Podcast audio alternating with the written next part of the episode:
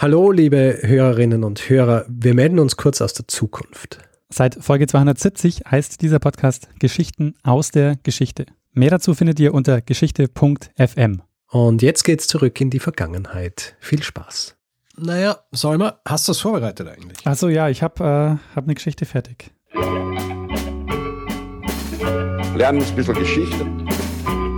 Lernen ein bisschen Geschichte, dann werden Sie sehen, Herr Reporter, wie das sich damals entwickelt hat wie das sich damals entwickelt hat.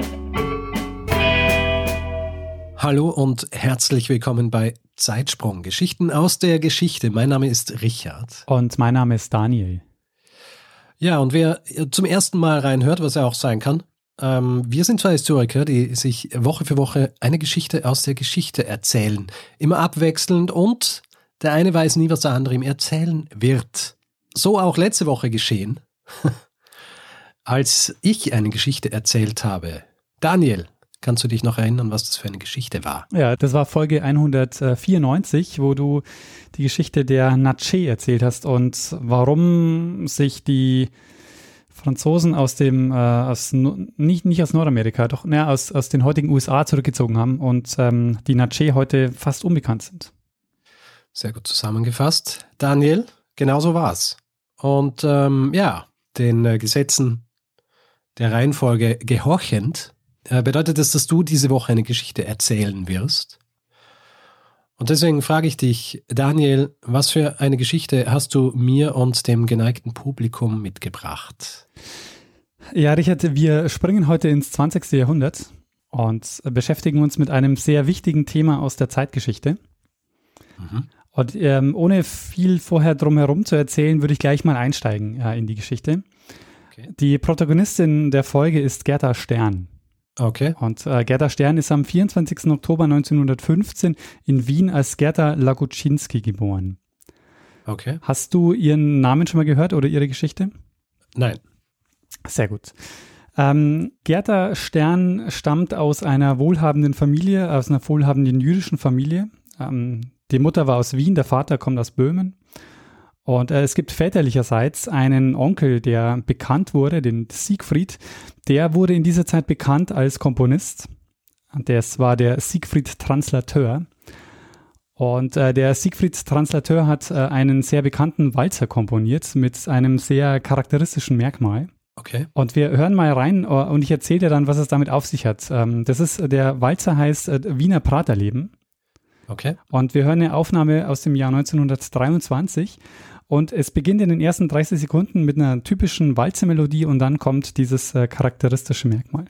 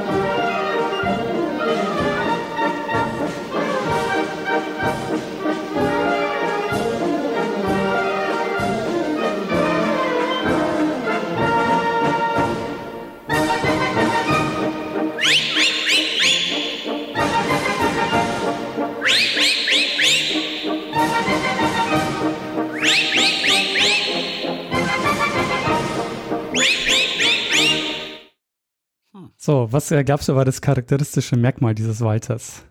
Ich würde mal tippen auf das Pfeifen. Richtig. äh, diese, diese Pfiffi, die da zu hören sind. Hast du eine ja. Idee, was es damit auf sich hat? Hm, weiß nicht. Sind es so Kutsch, Kutschpfiffe von den, die ihre Pferde irgendwie oder sowas in die Richtung? Na, nicht, äh, nicht ganz. Also der Walzer heißt ursprünglich Wiener Praterleben. Ja. Und äh, es war so, dass für jeden Tanz zehn Kreuzer gezahlt werden mussten im Prater, um auf die Tanzfläche zu kommen. Aha. Und um auch denen, die sich das nicht leisten konnten, einen Tanz zu ermöglichen, gab es einmal am Abend einen sogenannten Vorzugstanz. Der hat nur vier Kreuzer gekostet. Okay. Und äh, dieser Vorzugstanz wurde durch Händeklatschen vom Tanzmeister angekündigt. Und äh, diese Pfiffe sind äh, quasi das in die Hände klatschen, äh, das, das der Translateur in den Walzer mit eingebaut hat. Das heißt, dieser, dieser, dieser Walzer ist dann immer gespielt worden, bevor der Vorzugstanz stattfand. Oder war das während, während des Vorzugstanzes schon? Nee, das, äh, das ist quasi nur der Walzer, der dieses Motiv mit aufgreift. Ah, also es ist nicht so, dass der dann so gespielt worden ist und dann äh, hat man gewusst, okay. Also so wie, wie ein Lied gespielt wird am Ende vom, irgendwie so kurz vor der Sperrstunde. Nee, genau. Das ist nur der Walzer, der dieses Ah. Klatschen mit, mit aufgreift. Aber die Geschichte ist damit noch nicht zu Ende, weil was wir Ja. da gehört haben, waren ja Pfiffe und kein Klatschen. Ja.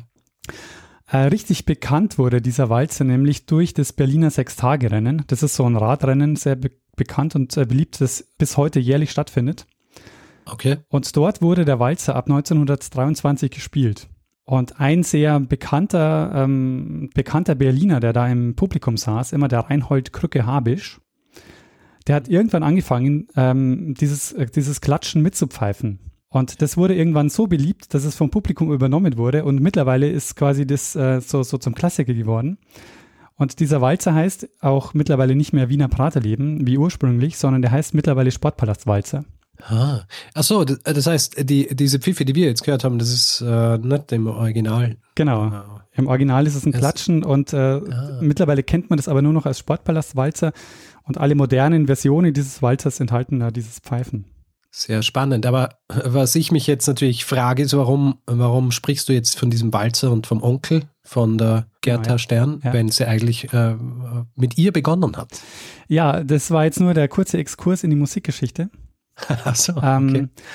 den ich noch insofern abschließen muss, weil ähm, Translateur wurde im April 43 nach Theresienstadt deportiert und ist dort im März 1944 gestorben. Okay. Ähm, und das verweist auch schon ein bisschen thematisch, ähm, worum es jetzt in dieser Folge gehen wird.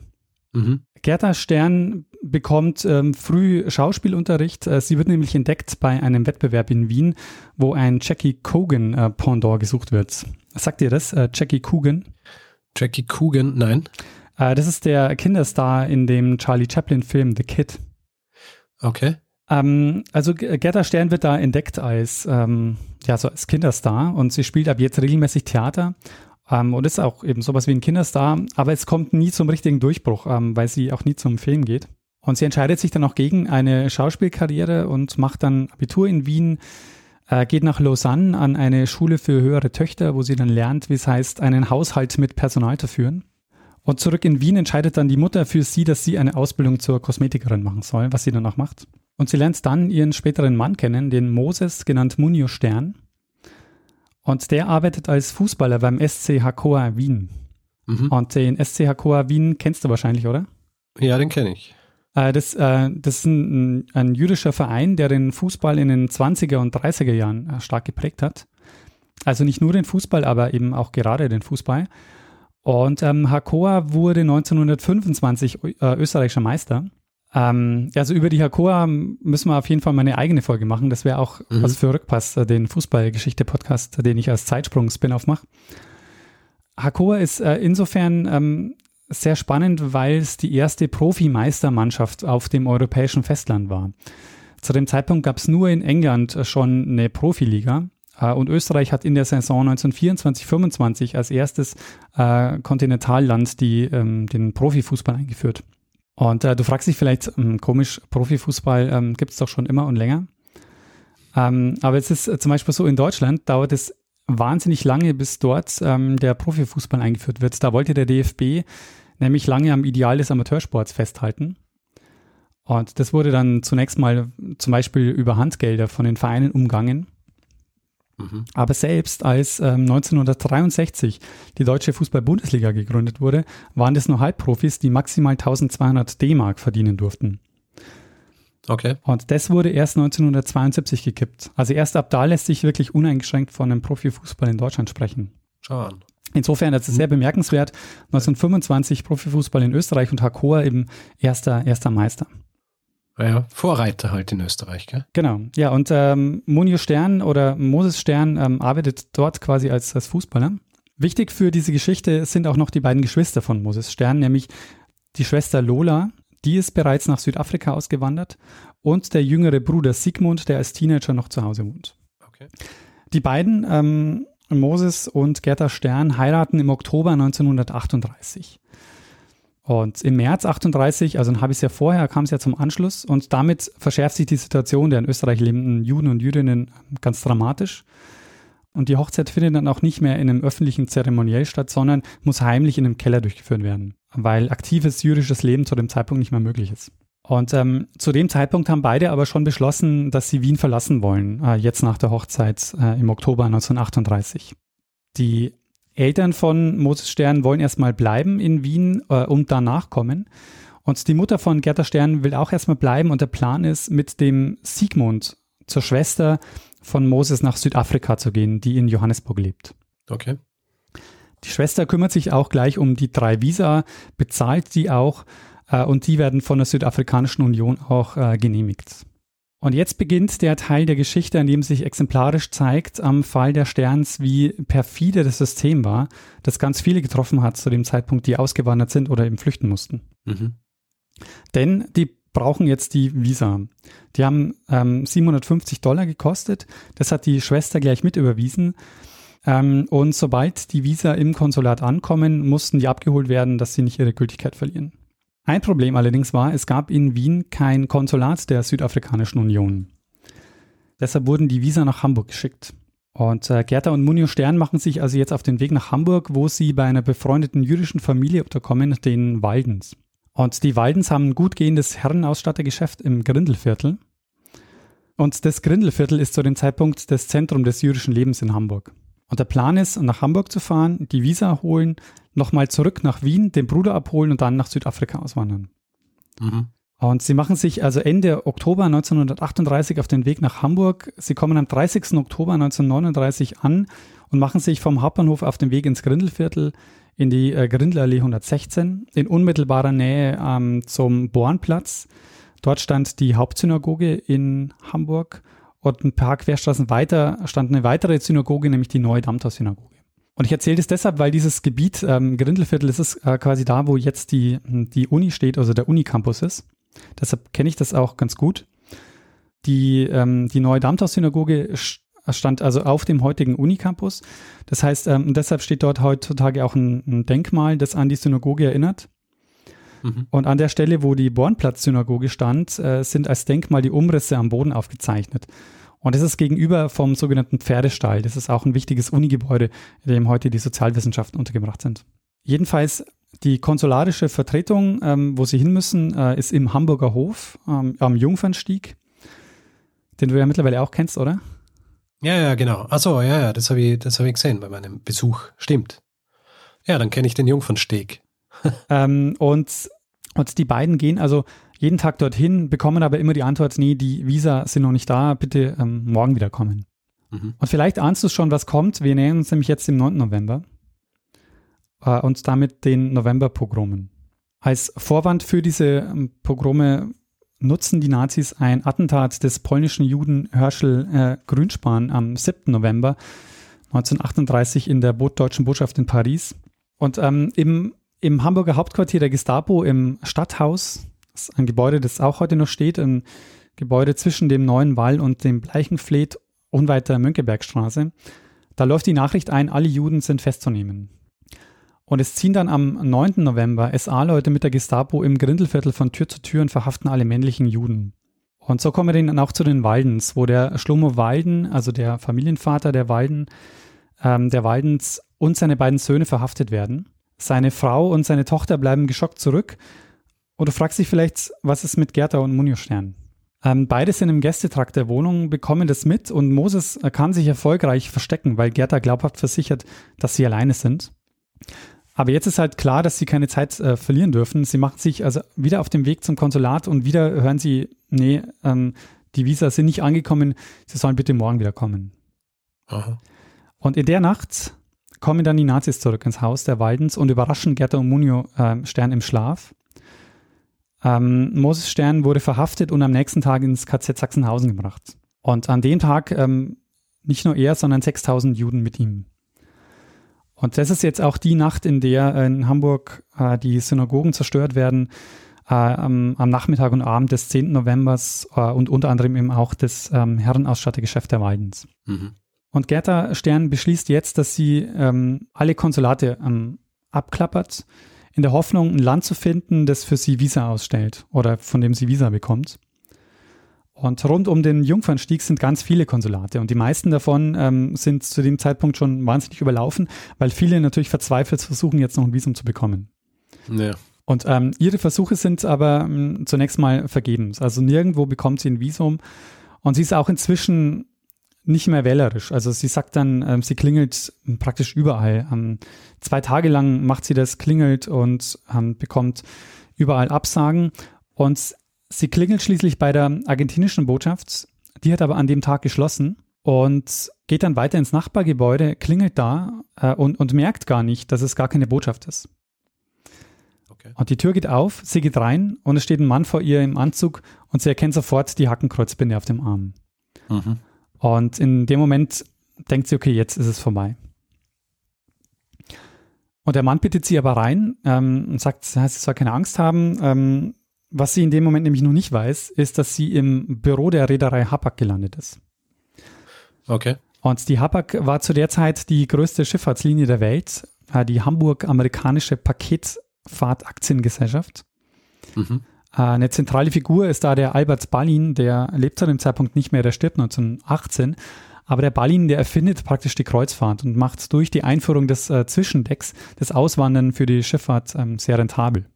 Und äh, Gerda Stern schildert ihm ihr Problem, sagt, dass sie drei Visa braucht und dass sie es schaffen muss, ihren Mann aus äh, ihren, ihren Mann wieder frei zu bekommen. Und ähm, der Mann verrät seinen Namen nicht, sondern er nennt sich nur Herr Otto. Und er gibt ihr den Tipp, in das Konsulat von Panama zu gehen. Es liegt nebenan in der Ferdinandstraße 54 und er sagt zu ihr, er, er hat gehört, dass Panama noch Juden und Jüdinnen aufnimmt. Okay.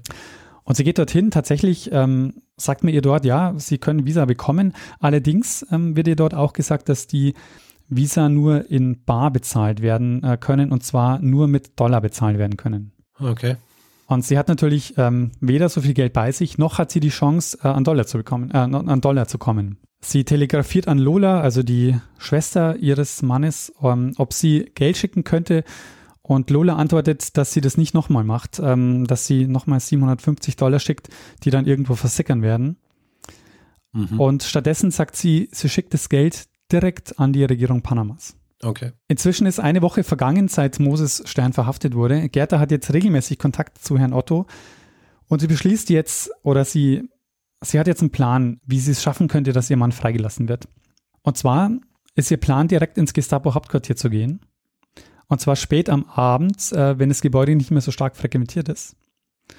Aha. Und ihr Plan ist, die Wachen so zu verwirren, dass sie reinkommt. Und dazu nutzt sie zum einen ihr Schauspieltalent und ihren äh, Wiener Dialekt. Sie geht also um halb acht zum Stadthaus, dem Gestapo-Hauptquartier in Hamburg, und sie klopft und sagt dann in starkem Dialekt, und da ich mich nicht blamieren will, musst du dir das Wienerische jetzt vorstellen. Gnädige Herr, lassen Sie mich rein. Der sagt dann, können Sie es bitte auf Deutsch wiederholen? Und sie bleibt aber beim Dialekt und übertreibt ihn auch, sodass die Gestapo-Leute sie nicht richtig verstehen und immer wieder nachfragen. Und ihre Taktik funktioniert auch. Sie wird von einem Gestapo-Mann zum nächsten geschickt, insgesamt sieben oder acht. Und die sind alle völlig überfordert mit der Situation. Und in ihre Sätze baut sie dann auch immer wieder das Wort Chef ein. Und obwohl sie als Jüdin das Gebäude nicht mal betreten dürfte, sind sie von der Situation total überrumpelt. Und sie landet dann tatsächlich bei Günter Kuhl, dem Leiter der Gestapo in Hamburg. Und er sagt zu ihr, bitte reden Sie Deutsch mit mir, ich weiß nicht, was Sie wollen. Und sie sagt dann, ja, wenn ich Deutsch reden könnte, dann würde ich schon mit Ihnen Deutsch reden. Ähm, und sie baut vor allem auch englische Floskeln mit äh, in, in, ihren, äh, in dem ein, was sie sagt, weil das Cool nicht versteht, weil er kein Englisch kann. Okay. Und sie schlägt dann vor, ihr Anliegen aufzuschreiben. Und Cool gibt ihr dann einen Zettel. Und sie schreibt dann, äh, dass sie und ihr Mann auf der Durchreise wären und sie für morgen Tickets nach Johannesburg hätten und äh, nur ihre Visa abgeholt haben. Mhm. Und dann passiert was völlig Unerwartetes. Der Kuhl, also der Leiter der Gestapo in Hamburg, nimmt also einen Zettel, notiert äh, Munir Sterns äh, Namen und sein Geburtsdatum und sagt zu ihr, am Sonntag bekommt sie einen Anruf, an dem ihr mitgeteilt wird, wo und wann äh, ihr Mann in Hamburg ähm, im, im Bahnhof ankommen wird. Mhm. Und tatsächlich, sie bekommt einen Anruf und die Info, dass sein Zug am Nachmittag im Bahnhof Hamburg-Altona ankommen wird. Und das mhm. tut er auch. Er, er sitzt im Zug, äh, steigt aus und ähm, ist also aus dem KZ Sachsenhausen wieder entlassen worden. Allerdings mit der Auflage, er muss innerhalb von 24 Stunden das Land verlassen. Mhm. Was natürlich ähm, auch wieder sehr perfide ist, weil wie sollen sie so schnell das Land verlassen? Sie haben in dem Moment äh, weder Geld noch äh, Visa, um, ähm, um weg zu können. Okay. Der Plan ist jetzt folgender. Ähm, der Plan ist, Monio Stern soll zurück nach Wien fahren, sich dort verstecken. Gerda bleibt in Hamburg und äh, kümmert sich um die Visa. Gut, aber in Wien, äh, Sie wissen, dass es in Wien auch nicht besser war als in Hamburg, oder? Das schon, allerdings hatten sie da Familie und äh, so konnten sie ihn besser verstecken. Okay. Anfang Dezember, also ein paar, also zehn Tage später, zeichnet sich dann eine Möglichkeit ab, außer Landes zu kommen. Aber das Zeitfenster ist super knapp. Ähm, hast du schon von der Konferenz von Evian gehört? Ähm, nein. Die äh, Konferenz von Evian hat stattgefunden ähm, ein halbes Jahr vorher, also von 6. bis 15. Juli 1938. Und das Ziel äh, dieser Konferenz von Evian war, die Situation der aus Deutschland auswandernden Juden zu regeln, also international zu regeln. Okay. Dazu haben sich Vertreter aus 32 Staaten und 24 Hilfsorganisationen getroffen, um eben die Auswanderung ähm, zu regeln. Und es wurde aber schnell klar, dass die meisten Länder gar nicht bereit waren, viele Flüchtende mit aufzunehmen. Mhm. Und so endet die Konferenz dann weitestgehend ergebnislos. Und es gibt auch ein Protokoll, äh, in dem es heißt, dass Südafrika die Bearbeitung der Visa bewusst verzögert hat, um die Zahl der Einwanderer zu verringern. Und man kann sich vorstellen, das war genau der Grund, warum Gerda und Munir Stern ihre Visa nicht bekamen.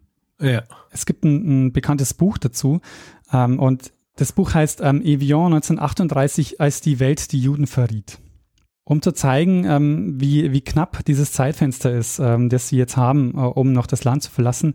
Noch ein kurzer Exkurs. Ähm, kennst du die Geschichte um die sogenannte Irrfahrt der St. Louis? Ähm, ich glaube nicht, nein. Das passiert äh, 1939. Die äh, St. Louis war ein Passagierschiff der Habak und ist im Mai 1939 gestartet mit 937 deutschen Juden und Jüdinnen an Bord.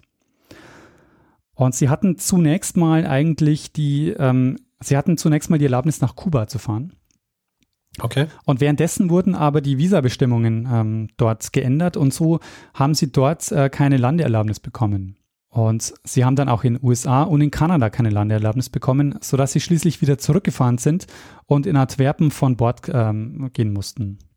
Mhm. Und äh, in, von dort wurden sie dann verteilt äh, auf Belgien, Niederlande, Frankreich und Großbritannien. Und im November 2018 hat sich dann Justin Trudeau, der kanadische Premierminister, für diese äh, Geschichte oder für diese Tragödie, für ähm, diese St. Louis-Tragödie ähm, entschuldigt. Seine Rede dauert insgesamt eine halbe Stunde, aber ich habe mal ein paar Aussagen zusammengefasst, damit man einen Eindruck davon bekommt, weil er auch, ähm, also während dieser, dieser Rede auch diese Geschichte nochmal zusammenfasst. On May 15th, 1939, more than 900 German Jews boarded an ocean liner called the St. Louis. The passengers had been stripped of their possessions, chased out of their homes, forced out of their schools, and banned from their professions by their own government. Nazi Germany had denied them their citizenship and their fundamental rights. and yet, when the St. Louis set sail from Hamburg that fateful Monday, the more than 900 stateless passengers on board considered themselves lucky. Lucky because they each carried on board an entrance visa to Cuba, a rare chance to escape the tyranny of the Nazi regime under Adolf Hitler. By 1938, the world was wrestling with the growing refugee crisis when leaders of all nations convened in Evian to discuss the future of Jews in Europe, no country stepped forward to drastically increase its quotas. Jews were viewed as a threat to be avoided, rather than the victims of a humanitarian crisis. When Canadian lawmakers returned from Evian, they used their power to further tighten the rules around Jewish immigration, legitimizing the anti Semitic sentiment taking hold at home and abroad. We apologize to the 907 German Jews aboard the MS St. Louis, as well as their families. We also apologize to others who paid the price of our inaction, whom we doomed to the ultimate horror of the death camps. We used our laws to mask our anti Semitism, our antipathy, our resentment. We are sorry for the callousness of Canada's response, and we are sorry for not apologizing sooner. Weshalb ich das ähm, hier mit reingenommen habe, ist, äh, um zu zeigen, dass das Zeitfenster ähm, wirklich knapp war. Also selbst ein Visum ähm, musste nichts bedeuten. Also das äh, bei der bei den St. Louis war es so, die hatten ja ein Visum für Kuba, aber aber nach Evian war eben klar, dass es eben sehr viele Länder gab, die eigentlich verhindern wollten, dass Juden und Jüdinnen auch äh, dorthin auswandern. Mhm. Ähm, und so war es auch hier. Panama ähm, hat für äh, hat nur für ein paar Wochen Flüchtende aufgenommen und noch dazu hat Panama in dieser Zeit auf die 150 Dollar Startgeld, die alle mitbringen mussten, verzichtet. Das war das sogenannte Vorzeigegeld. Okay.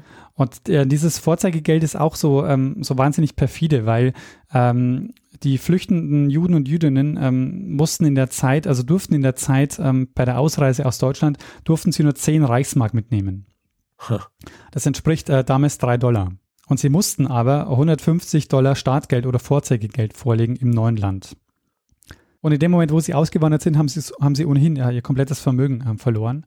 Ja. Aber ähm, das Perfide an dem System war, dass sie sozusagen eigentlich gar nicht ausreisen konnten. Sie konnten sich die Visa nicht leisten.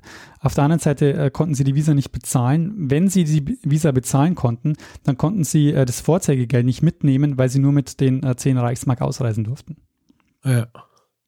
Der Plan, den Herr Otto Gerter präsentiert, der sieht so aus. Ein Schiff der Hapag, sagt er, fährt in drei Tagen vom Hamburger Hafen Richtung Panama. Und an Bord dieses Schiffes sind 100 rumänischstämmige Juden aus Kolumbien, die ihre Verwandtschaft besucht haben in Rumänien. Und er sagt, Gerda soll vorher aufs Schiff, soll dort jemanden finden, der ihr das Geld für das Visum in Bar leiht, das sie in Panama zurückgeben, weil ihre Schwester das ja direkt nach Panama geschickt hat. Ja. Und Gerda soll mit einer Bestätigung dieses Banktransfers jemanden auf diesem Schiff überreden, äh, ihnen das Geld zu leihen. Es ist der 17. Dezember, Gerda geht an Bord und spricht einen Herrn Rosenberg an.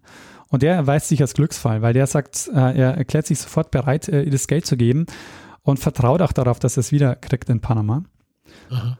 Und er geht persönlich mit zum Konsulat und bezahlt äh, die Visa. Ähm, jetzt hat sie die Visa Jetzt fehlt aber noch ähm, der, jetzt fehlt noch ihr Mann und sein Bruder, die ähm, immer noch in Wien sind. Mhm. Sie gibt dann den beiden ein Signal, nach Hamburg zu kommen. Aber der Plan war jetzt nicht in Hamburg das Schiff zu besteigen. Das war zu riskant für Munio Stern. Und deshalb hat Herr Otto was organisiert, nämlich ähm, er sagt, das Schiff fährt von Hamburg erstmal Richtung Frankreich. Und in der Nacht von Dienstag auf Mittwoch wird es in der Bretagne zu stehen kommen. Und sie sollen nach Boulogne-sur-Mer fahren, dort am Kai nachts um halb zwei auf ein Ruderboot warten und dieses Ruderboot bringt sie dann an Bord. Ah, okay. Und die drei machen sich also auf den Weg nach Frankreich, warten in der Nacht am Kai und es kommt tatsächlich ein Boot, holt sie ab und sie kommen am 11. Januar 1939 in Panama an. Mhm. Und dort lebt Gerda Stern heute noch. Sie hat äh, in Panama dann als erste, also sie war dort die erste Kosmetikerin, die dort gearbeitet hat. Die erste Kosmetikerin in ganz Panama. Genau, ja, die erste Kosmetikerin in ganz Panama. Huh. Und sie hat, äh, es gibt so Zeitungsberichte zu ihrem 100. Geburtstag und sie hat es damals wohl immer noch ähm, praktiziert. Mhm. Wie das heute ist, weiß ich nicht. Äh, sie ist inzwischen Jahr 103. Moses Stern wurde Juwelenhändler und ähm, es lässt sich noch viel erzählen über die Jahre danach. Also in Panama gab es in der Folge ja viele politische Ver Verwerfungen, unter anderem eine lange Zeit der Militärjunta. Ja. Ihre Mutter hat die Flucht aus Wien noch äh, geschafft. Sie ist dann auch nach Panama gekommen. Ähm, die Sterns haben den Holocaust nicht überlebt. Genauso wie die Waldens. Da hat nur der älteste Sohn das KZ überlebt. Der Sigmund äh, hat sich nach der Flucht, also der ist auch mit nach Panama und hat sich dann nach der Flucht der US-Armee angeschlossen. Mhm. Und er war einer der ersten US-Soldaten, die im September 1945 Wien betreten haben. Also die Stadt, in der er geboren wurde. Aha.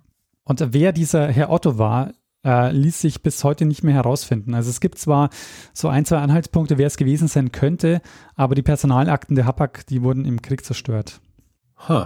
Und äh, über Jahrzehnte ist Gerda Stern mit äh, Moses Stern jedes Jahr nach Österreich gefahren, und zwar seit den 70er Jahren, glaube ich. Und zwar jedes Jahr auf Sommerfrische nach Bad Hofgastein. Und äh, dort hat sie äh, dann immer einen Wiener Liederabend äh, organisiert, nämlich 40 Jahre lang, weil sie sehr gerne Wiener Lieder, äh, Wiener Lied gesungen hat. Okay. Ja, und äh, Richard, das war mein Zeitsprung über die Geschichte einer Flucht vor dem NS-Regime oder wie die Geschichte in den Medien auch häufig betitelt wird, wie eine Wiener Jüdin auf der Flucht nach Panama ihren Mann aus dem KZ befreite. Eine äh, Wahnsinnsgeschichte, muss ich sagen. Also ähm, aus so unterschiedlichen Aspekten auch, äh, weil es, äh, also abgesehen davon, wie abenteuerlich das Ganze klingt, wie es dann wirklich funktioniert hat und wie viele Sachen irgendwie so auch äh, so glückliche Zufälle, wie zum Beispiel der Passagier an Bord dieses Schiffes, der das Geld ausgelegt hat und so weiter. Ähm, aber auch, weil man, wenn man so ein Gespür kriegt dafür, wie so vertragt eigentlich diese Situation war, wenn du in so einer Situation bist, wie es äh, zum Beispiel die, die Sterns waren, als sie in Hamburg waren.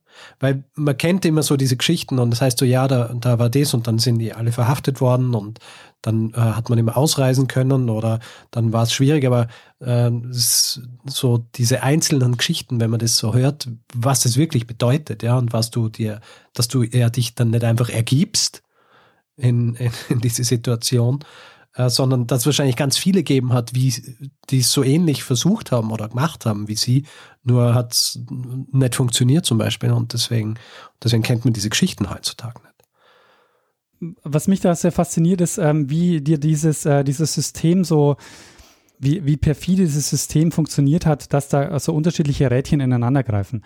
Ihnen wurden ja immer weiter Ste Steine in den Weg gelegt. Ja. Und eigentlich sogar so weit, dass ja manche Dinge eigentlich unmöglich waren. Also du konntest nicht ähm, ausreisen ähm, mit ähm, keinem Geld, aber gleichzeitig äh, musst du irgendwo hinkommen, wo ja. du Geld vorweisen musst. Also eigentlich so ja. Dinge, die eigentlich unmöglich waren zu lösen. Ja, und da hast halt, da hast halt dann irgendwie das Glück haben müssen, dass du irgendjemanden gehabt hast, der zum Beispiel direkt an, ans, an die Regierung des Landes, wo du hinkommen bist, der Geld geschickt hat. Ja, genau. Ja. Oder so in die Richtung. Was ja natürlich äh, nur ein Bruchteil war, weil, ich meine, vor allem, die, die Sterns sind wohlhabend gewesen. das heißt, ähm, die haben, hätten, würden meinen, hätten sowieso oder haben eh auch noch ganz andere Möglichkeiten gehabt als Leute, die, die halt äh, nicht so viel Geld gehabt haben und für die das dann, dann ja auch nicht einmal irgendwie eine Option war, dass sie sich teure Visa kaufen oder sich äh, teure Bootsfahrt oder sonst wie wohin kaufen. Ah, das ist, glaube ich, ein sehr wichtiger Punkt, ähm, dass man daran sieht, dass man eigentlich, man hat ein Netzwerk gebraucht, um das zu, zu schaffen. Also ähm, wie das in der Geschichte auch ist. Also ohne diesen Herrn Otto, ohne die Lola in Johannesburg, äh, wäre das, äh, hätte es gar nicht funktionieren können. Ja. Es ist echt äh, eine Geschichte, wo es das ist so eine klassische Geschichte aus der Geschichte, wo quasi eine kleine Geschichte wirklich sehr viel, ähm, sehr viel von, von einem größeren System aufzeigt. Äh, genau, ja. Zu der Zeit. Ja, also deshalb habe ich diese Geschichte auch gemacht, weil man kann an der exemplarisch zeigen, wie, wie komplex ähm, die Situation damals war ähm, und auch in welchem, welchem internationalen Kontext es stattfindet. Also eben über diese Evian-Geschichte ähm, und gleichzeitig eben auch, ähm, wie Auswandern funktioniert hat. Also nicht nur diese Visa, dieses Vorzeigegeld, es gab dann zum Beispiel auch noch eine Reichsfluchtsteuer, äh, die zu bezahlen war, wenn man aus, den, aus dem Land war, wo man ohnehin ja sein komplettes äh, Vermögen ja äh, verloren hat. Ja, eine, eine Wahnsinnsgeschichte. Es ist eine, eine Geschichte mit, mit äh, Themenpaten oder Themenpatin. Äh, nee, äh, diesmal nicht. Äh, ich habe zufällig ein Buch entdeckt äh, von Anna Siegel, das heißt Senora Gerta, und da beschreibt sie die Lebensgeschichte der Gerta Stern. Okay. Und ähm, eine Geschichte vielleicht noch ähm, zum, äh, am, am, am Schluss. Ähm, hinter der Fußballgeschichte steckt noch ein kleines Fragezeichen. Ich habe ja gesagt, dass äh, Moses Stern Profifußballer bei der Hakoa war. Ja. So ähm, heißt es auch in diesem Buch. Allerdings, ähm, und es ist so, dass er dann in Panama hat dann, äh, hat er dann die Nationalmannschaft Panamas mit aufgebaut und hat dann 1951 die, mit der Mannschaft die zentralamerikanische Meisterschaft geholt. Okay. Und in dieser Funktion habe ich ihn, äh, habe ich auch Informationen zu ihm gefunden. In dieser Biografie steht aber, er wäre Teil des Meisterteams von 1925 gewesen. Und der Geschichte bin ich nachgegangen und sein Name taucht aber in keinen der Spielerlisten zu dieser Zeit auf. Aha. Und ich habe dann auch mal bei einem Historiker nachgefragt, der sich mit den Hakoa-Spielern in den 30er und 40er Jahren beschäftigt hat. Und der hat mir das bestätigt und hat von Moses Stern als Hakoa-Spieler noch nicht gehört. Aha. Er meinte aber, er, er könnte sich vorstellen, weil es gab zu dem Zeitpunkt öfter mal Tourneen. Also die haben, um Geld zu verdienen, ähm, haben die die Mannschaft ähm, auf Tournee geschickt. Aha. Äh, und es gab unter anderem eben auch eine längere Tournee in die USA und so. Das war übrigens auch eine Gelegenheit, wo einige Spieler dann gleich dort geblieben sind. Ja. Und er meinte, es könnte sein, dass die quasi die Kampfmannschaft aufgefüllt haben mit weiteren Spielern, um quasi diese Tourneen bespielen zu können. Und äh, dass er vielleicht da mit einer der Spieler war. Aha. Aber das ist eine äh, andere Geschichte, die äh, Ja. für, für einen anderen Zeitsprung aufheben. Aber ich wollte nur sagen, weil das haben, es, es gibt so ein Bild, das kursiert von einer Meistermannschaft, wo die Autorin eben sagt, hier, hier ist äh, Munio Stern zu sehen, aber vermutlich ist er eher nicht zu sehen auf dem Bild. Okay. Aber das wird von allen aufgegriffen. Das habe ich auch bei Spiegel Online gefunden und so. Das ähm, kann so nicht stimmen. Verstehe. Ja, ähm, Daniel, vielen Dank für diese Geschichte. Äh, machen wir den Sack zu Ja, und ähm, machen wir einen Feedback-Hinweis-Blog. machen wir das. Gut, wer Feedback geben will zu dieser Episode oder anderen, kann das entweder über unsere Website machen, zeitsprung.fm, oder per E-Mail feedback.zeitsprung.fm. Kann uns, das, kann uns das auch auf Twitter sagen, äh, twitter.com slash zeitsprung.fm. Persönlich sind wir auch dort, ich at Stormgrass, Daniel at Mestner und auf Facebook sind wir auch facebook.com slash zeitsprung.fm. Und wer uns auf Spotify hört zum Beispiel, kann uns dort auch folgen. Und wer uns reviewen will, äh, Sterne vergeben etc., kann es zum Beispiel auf iTunes machen. Obwohl mittlerweile heißt es ja schon Apple Podcasts, oder? Heißt Heißt schon es, so? glaube ich, schon lange nicht mehr iTunes. Heißt, heißt es mittlerweile Apple Ich, ich Podcasts? weiß es ehrlich gesagt nicht, aber sagen wir mal. Auf jeden Fall dieses Ding von Apple.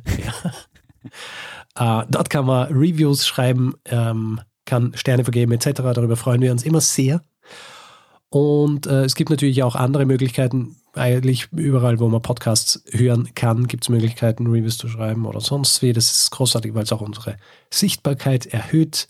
Äh, zum Beispiel auf panoptikum.io. Ja, und außerdem gibt es die Möglichkeit, uns finanziell zu unterstützen. Wir freuen uns über alle, die uns ein bisschen was in den Hut werfen und uns dabei helfen, hier jede Woche eine Geschichte zu erzählen. Und wir haben alle Möglichkeiten, die ihr habt, uns was zukommen zu lassen, auf der Webseite zusammengefasst. Und ähm, ja, würden uns sehr freuen, wenn ihr davon Gebrauch macht.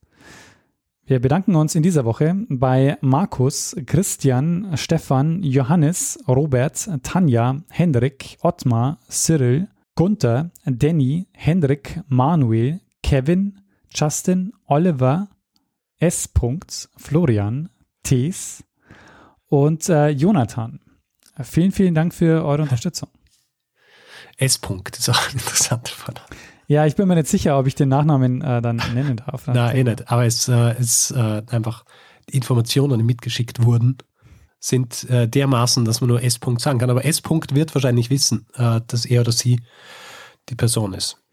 Im besten Fall. Also ähm, vielen, vielen Dank für eure Unterstützung. Ja, vielen herzlichen Dank. Und jetzt gibt es noch ein paar Leute. Äh, wenn ihr jetzt euren Namen hört, dann habt ihr noch auf unser altes Konto überwiesen. Und wir würden uns freuen, wenn ihr nochmal kurz auf die Webseite schaut und wenn es ein Dauerauftrag ist, ähm, die Kontonummer austauscht. Und zwar Dominik, Georg, Caroline, Angelika, Miriam, Martin und Dominik. Vielen, vielen Dank für eure Unterstützung. Ja, vielen Dank. So, wir haben die Geschichte, wir haben den Feedback-Hinweis-Blog. Was fehlt uns jetzt noch? Äh, jetzt fehlt nur noch, dass wir einem das letzte Wort geben, der es immer hat.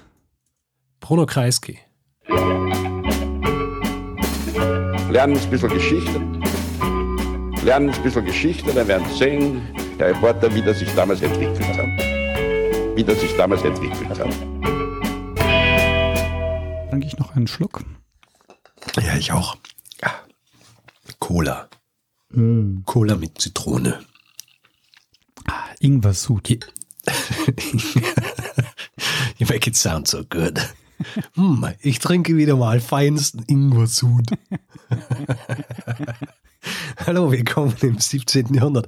Aber natürlich äh, irgendwo in den Kolonien, weil äh, Ingwer, ähm, ist Ingwer, gibt's Ingwer, gibt's Ingwer in Europa? Ah, ich glaube, der kommt immer aus China.